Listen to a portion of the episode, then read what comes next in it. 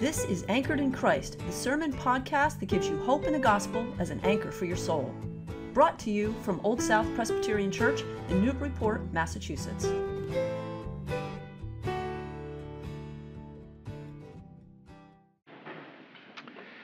Our text today is going to come from the 7th chapter of Luke. If you'll open Bibles that are near you, you can follow along. And I would simply urge you to keep Bibles open today because we'll be looking at several other places as well. The sermon title in your bulletin is Thy Kingdom Come, While I Am Still in Prison. And the subtitle for that is Living in Two Places at Once. Living in Two Places at Once. Hear the text, which is all about John the Baptist.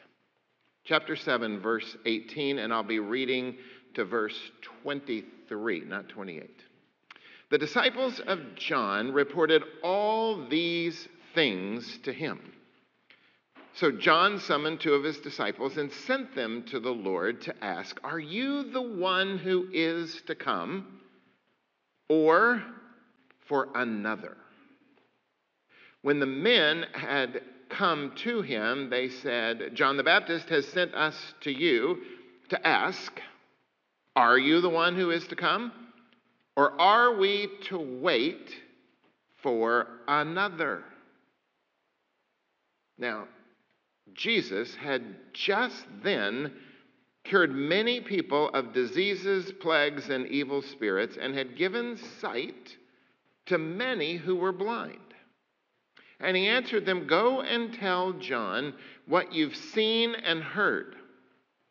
The blind receive their sight, the lame walk, the lepers are cleansed, and the deaf hear. The dead are raised, the poor have good news brought to them. And blessed is anyone who takes no offense at me." Let's pray. Lord, allow your word to saturate our hearts in such a way that we can understand what this Christian life and what this life in the kingdom is about. For we need your touch deeply. For it's in the name of Christ that we pray. Amen. Thy kingdom come. What are we to expect when we pray a prayer like Thy kingdom come? It's about the reality, you understand, of living in two worlds at the same time. We live in the kingdom of God, and we live in the kingdom of this world. Two different worlds. For the Christian, the kingdom of God begins now. The kingdom has come near, and yet we live in a world where we're subject to the forces of gravity and worldliness and aging and sickness and bad knees. So how do we look at Thy kingdom come? How do you live in two worlds at once? I teach in the little town of Hamilton, and in Hamilton, or sort of in Hamilton, is this little gas station that actually is not just in Hamilton. It straddles the line of Hamilton and Wenham. So actually, if you're at one of the pumps, you can fill up your car and put one foot in Hamilton and one foot in Wenham. You've got your feet in two different worlds. Sammy's going to illustrate this now. He's going to stand up. He's in a pew box, but he's going to step over into another pew box. He is living in two boxes at the same time. Thank you, Sammy. Well, as Christians, we're doing that. And it's kind of hard to get it in your mind. How do we live in two worlds at the same time? I mean, Rick and Connie, there they are. Would you wave to everybody, Rick and Connie? They live in Newburyport sometimes. And they live in Texas sometimes. For instance, they have chosen that it might be wiser to live in Texas in the winter.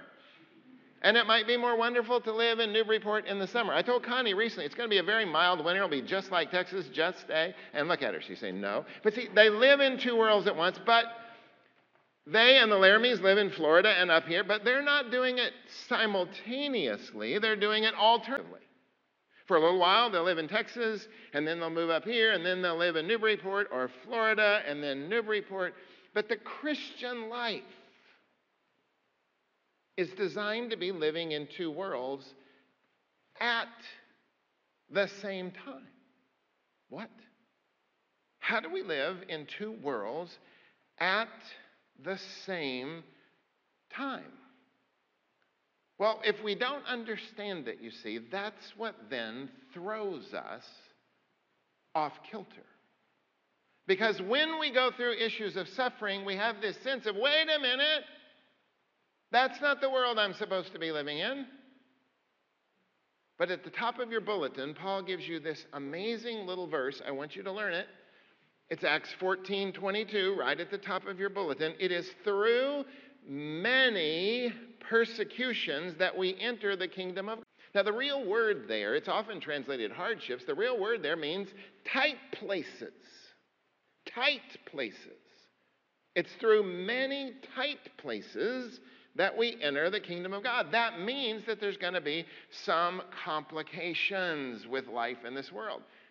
That's what's going on in the passage I read to you. John is asking a question. Are you the one who is to come, or should we be looking for another one? Because John the Baptist is confused. Now, why is he confused? Well, he is in prison. You find that out back in chapter 3. He's been put in prison because he told Herod, the Jewish ruler of that day, that he was not living the right way, which is a good thing for a prophet to do. But Herod didn't like it and threw him in jail. We're going to find out later that Herod kind of loses his mind over this and takes John the Baptist's head off eventually. But he's confused because of where he is sitting. So he says, are you the one who was to come, or should we look for another? Now, John had lots of evidence that Jesus was the one. If you go back to the first chapter of Luke, you're going to find an amazing story about John the Baptist's mother, who was named Elizabeth, who is visited by an angel describing the role John the Baptist is going to play. Her cousin Mary was the mother of Jesus. And at one point, they compare their interesting stories. And if you have these interesting stories and give birth to these amazing babies, you would certainly tell the children at some point about the story. So John the Baptist had a long history of expecting the kingdom of God to come in this one he was to introduce. If you go to John's gospel, back in the early chapters of it, you see John announcing all kinds of interesting things about Jesus. He looks at Jesus with his disciples gathered around in chapter 1 of John and says, there goes the Lamb of God who's going to take away the sins of the world. John is convinced. He's clear. When John experiences baptizing Jesus in the Jordan, according to John's gospel, he also hears the word, this is my beloved Son, with whom I'm well pleased. Whoa! I don't hear voices like that. But if I had heard a voice like that, I would say, this is the one. By chapter 3 of John's gospel, the people who followed John are getting jealous of what's going on with Jesus. They're saying, more people are going to him than to you. And John the Baptist has this great line where he says, I'm supposed to decrease and Jesus is supposed to increase. He understood that he's simply the one who is the best man at the wedding, and that Jesus is really the bridegroom. So he understands so much about what's supposed to go on with Jesus. So why is he asking this question in Luke 7? Are you the one who is to come, or should we be looking for plan B? Well, he's asking that precisely because he's in prison. And when he was in prison, it wasn't working out the way he thought it was going to work out. And if you're a pastor for a long time, you begin to realize that anybody in the church who goes through any kind of prison-like experiences where they're in a tight place, where they are constricted, where they can't move freely as they would, and they're a Christian, they begin to wonder, wait a minute, this is not working. This is not what I thought the Christian life was going to be.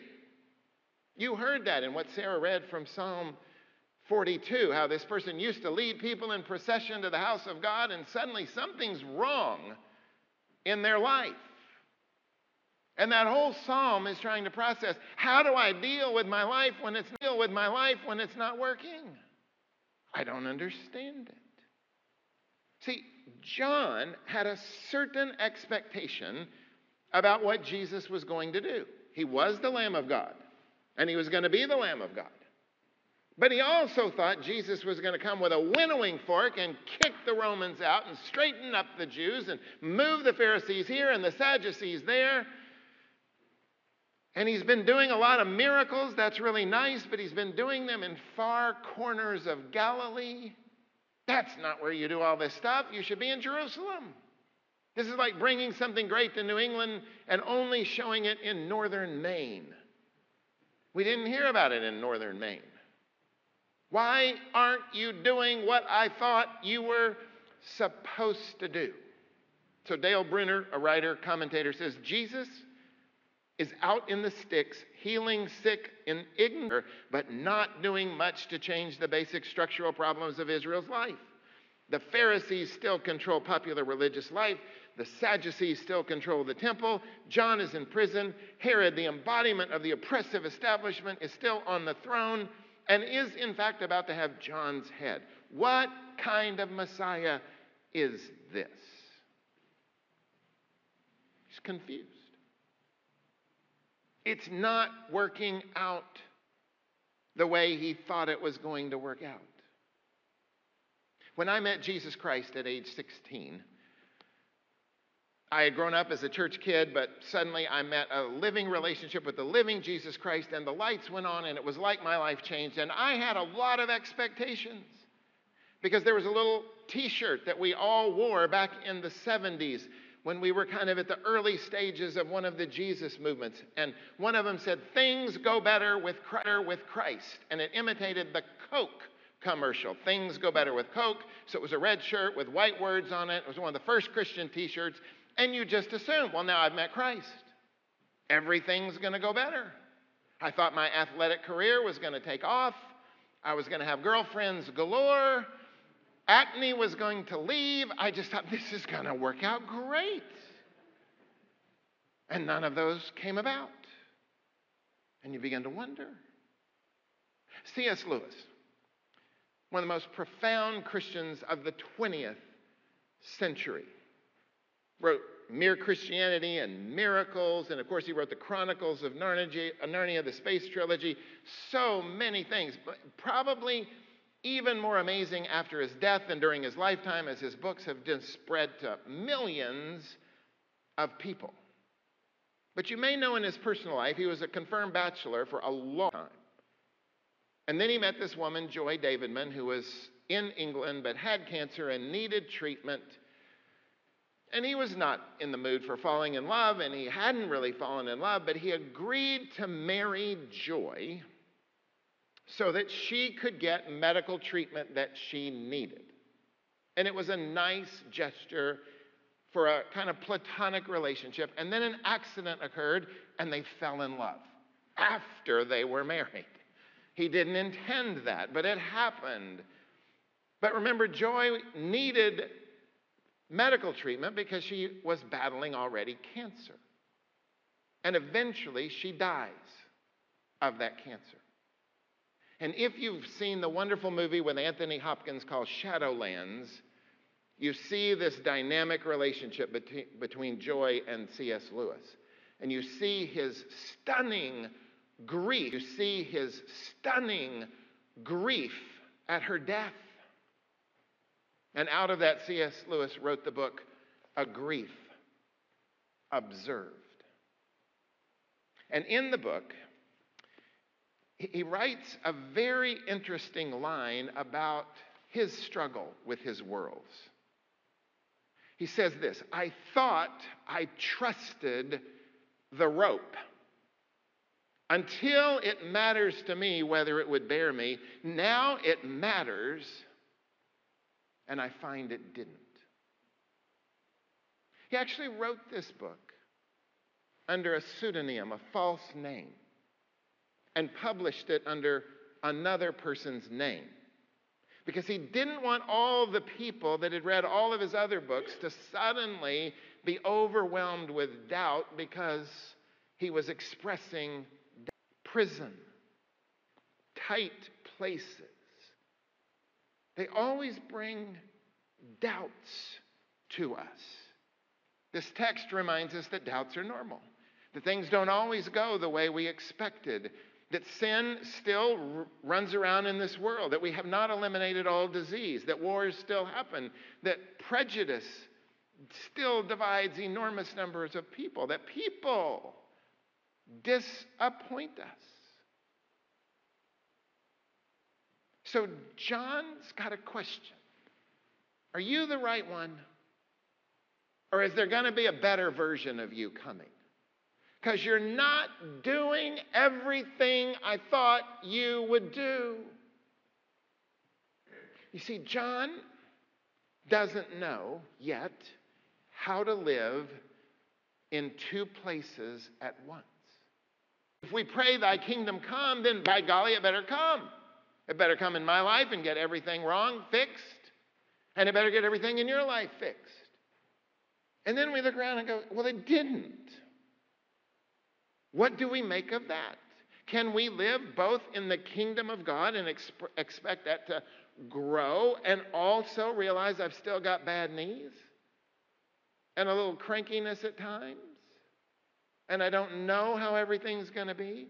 Can you live in two worlds? Now, Jesus has a very curious answer. He didn't say, oh, let me explain it all to you. This is how the kingdom of God works. Instead, he says, go tell John what you've just seen and what you've heard. Jesus is healing. Jesus is touching, one by one, here and there. He's beginning to show what the values of the kingdom look like. He's building it out in a group of disciples who don't quite get it all. Yeah, he's not doing the winnowing fork yet. That's going to come later. But he's building things exactly like he was planning.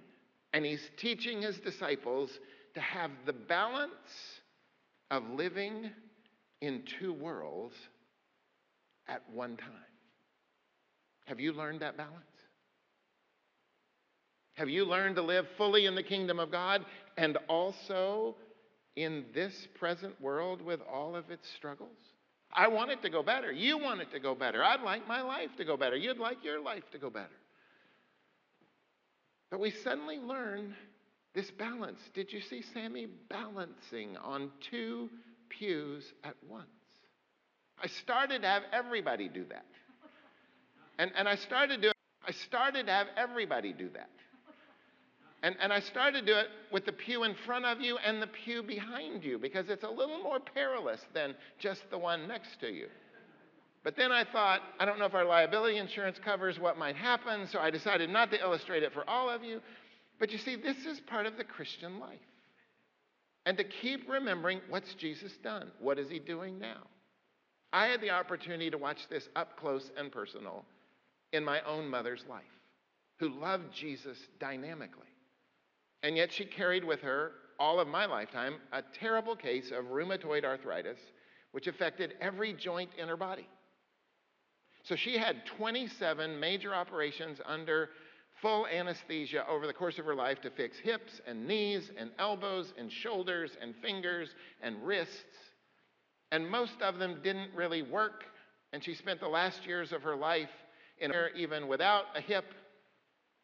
And yet, she was so alive in the kingdom of God that it just drove everything else she did. She might go nowhere during a week, but she would never miss gathering with God's people on Sunday and teaching God's word every Sunday.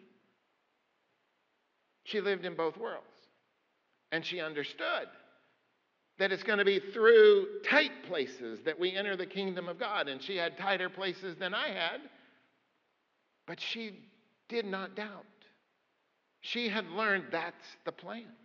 That's what happens when you are following Jesus. That's why Jesus could be dying on a cross in incredible suffering and still say to those at the base of the cross, "Father, forgive them, for they know not what they do." He was living in both worlds at the same time. I don't know about your life, but I know that if you're a Christian, you've stepped into the kingdom of this world. And you've stepped into the kingdom of God. You're living in both. And I know from what Paul wrote when he said, "I have learned to be content in all places, whether I abound or whether I am abased." He learned the secret of being content in both worlds. As you study the kingdom of God over this fall, part of what you recognize, it's already come. It's here. And there are times when we just live deeply into it. You've already sung this today. "And though the world with devils fill to undo us, we will not fear. For God hath willed his truth to triumph through us." That's "in a mighty fortress." You just sang it. Then you sang, "When darkness veils his lovely face, I'm going to rest on his unchanging grace." That's in the hymn, "My hope is built on nothing less." They are showing you this dynamic of both worlds. So before you leave today, maybe do what was just done by balancing on two pews at once as your concrete image. That's the Christian life. Both worlds. The kingdom has come, Jesus is present, and there's still suffering and death and disease and disappointment. And how we learn to live in both is the Christian life. Let's pray. Gracious God, our hearts don't always understand, but you understand. And you are guiding us to recognize that this is the world you've called us to live in, two worlds. And we're going to trust you with it when darkness veils your lovely face. We have the choice to still rest and know your presence is near. So seal your... Thank you for listening to this sermon from Old South Presbyterian Church in Newburyport, Massachusetts. If you'd like more information about our historic church, or you'd like to find out more about the gospel of Jesus, please visit our website at oldsouthnbpt.org. The peace of Christ be with you.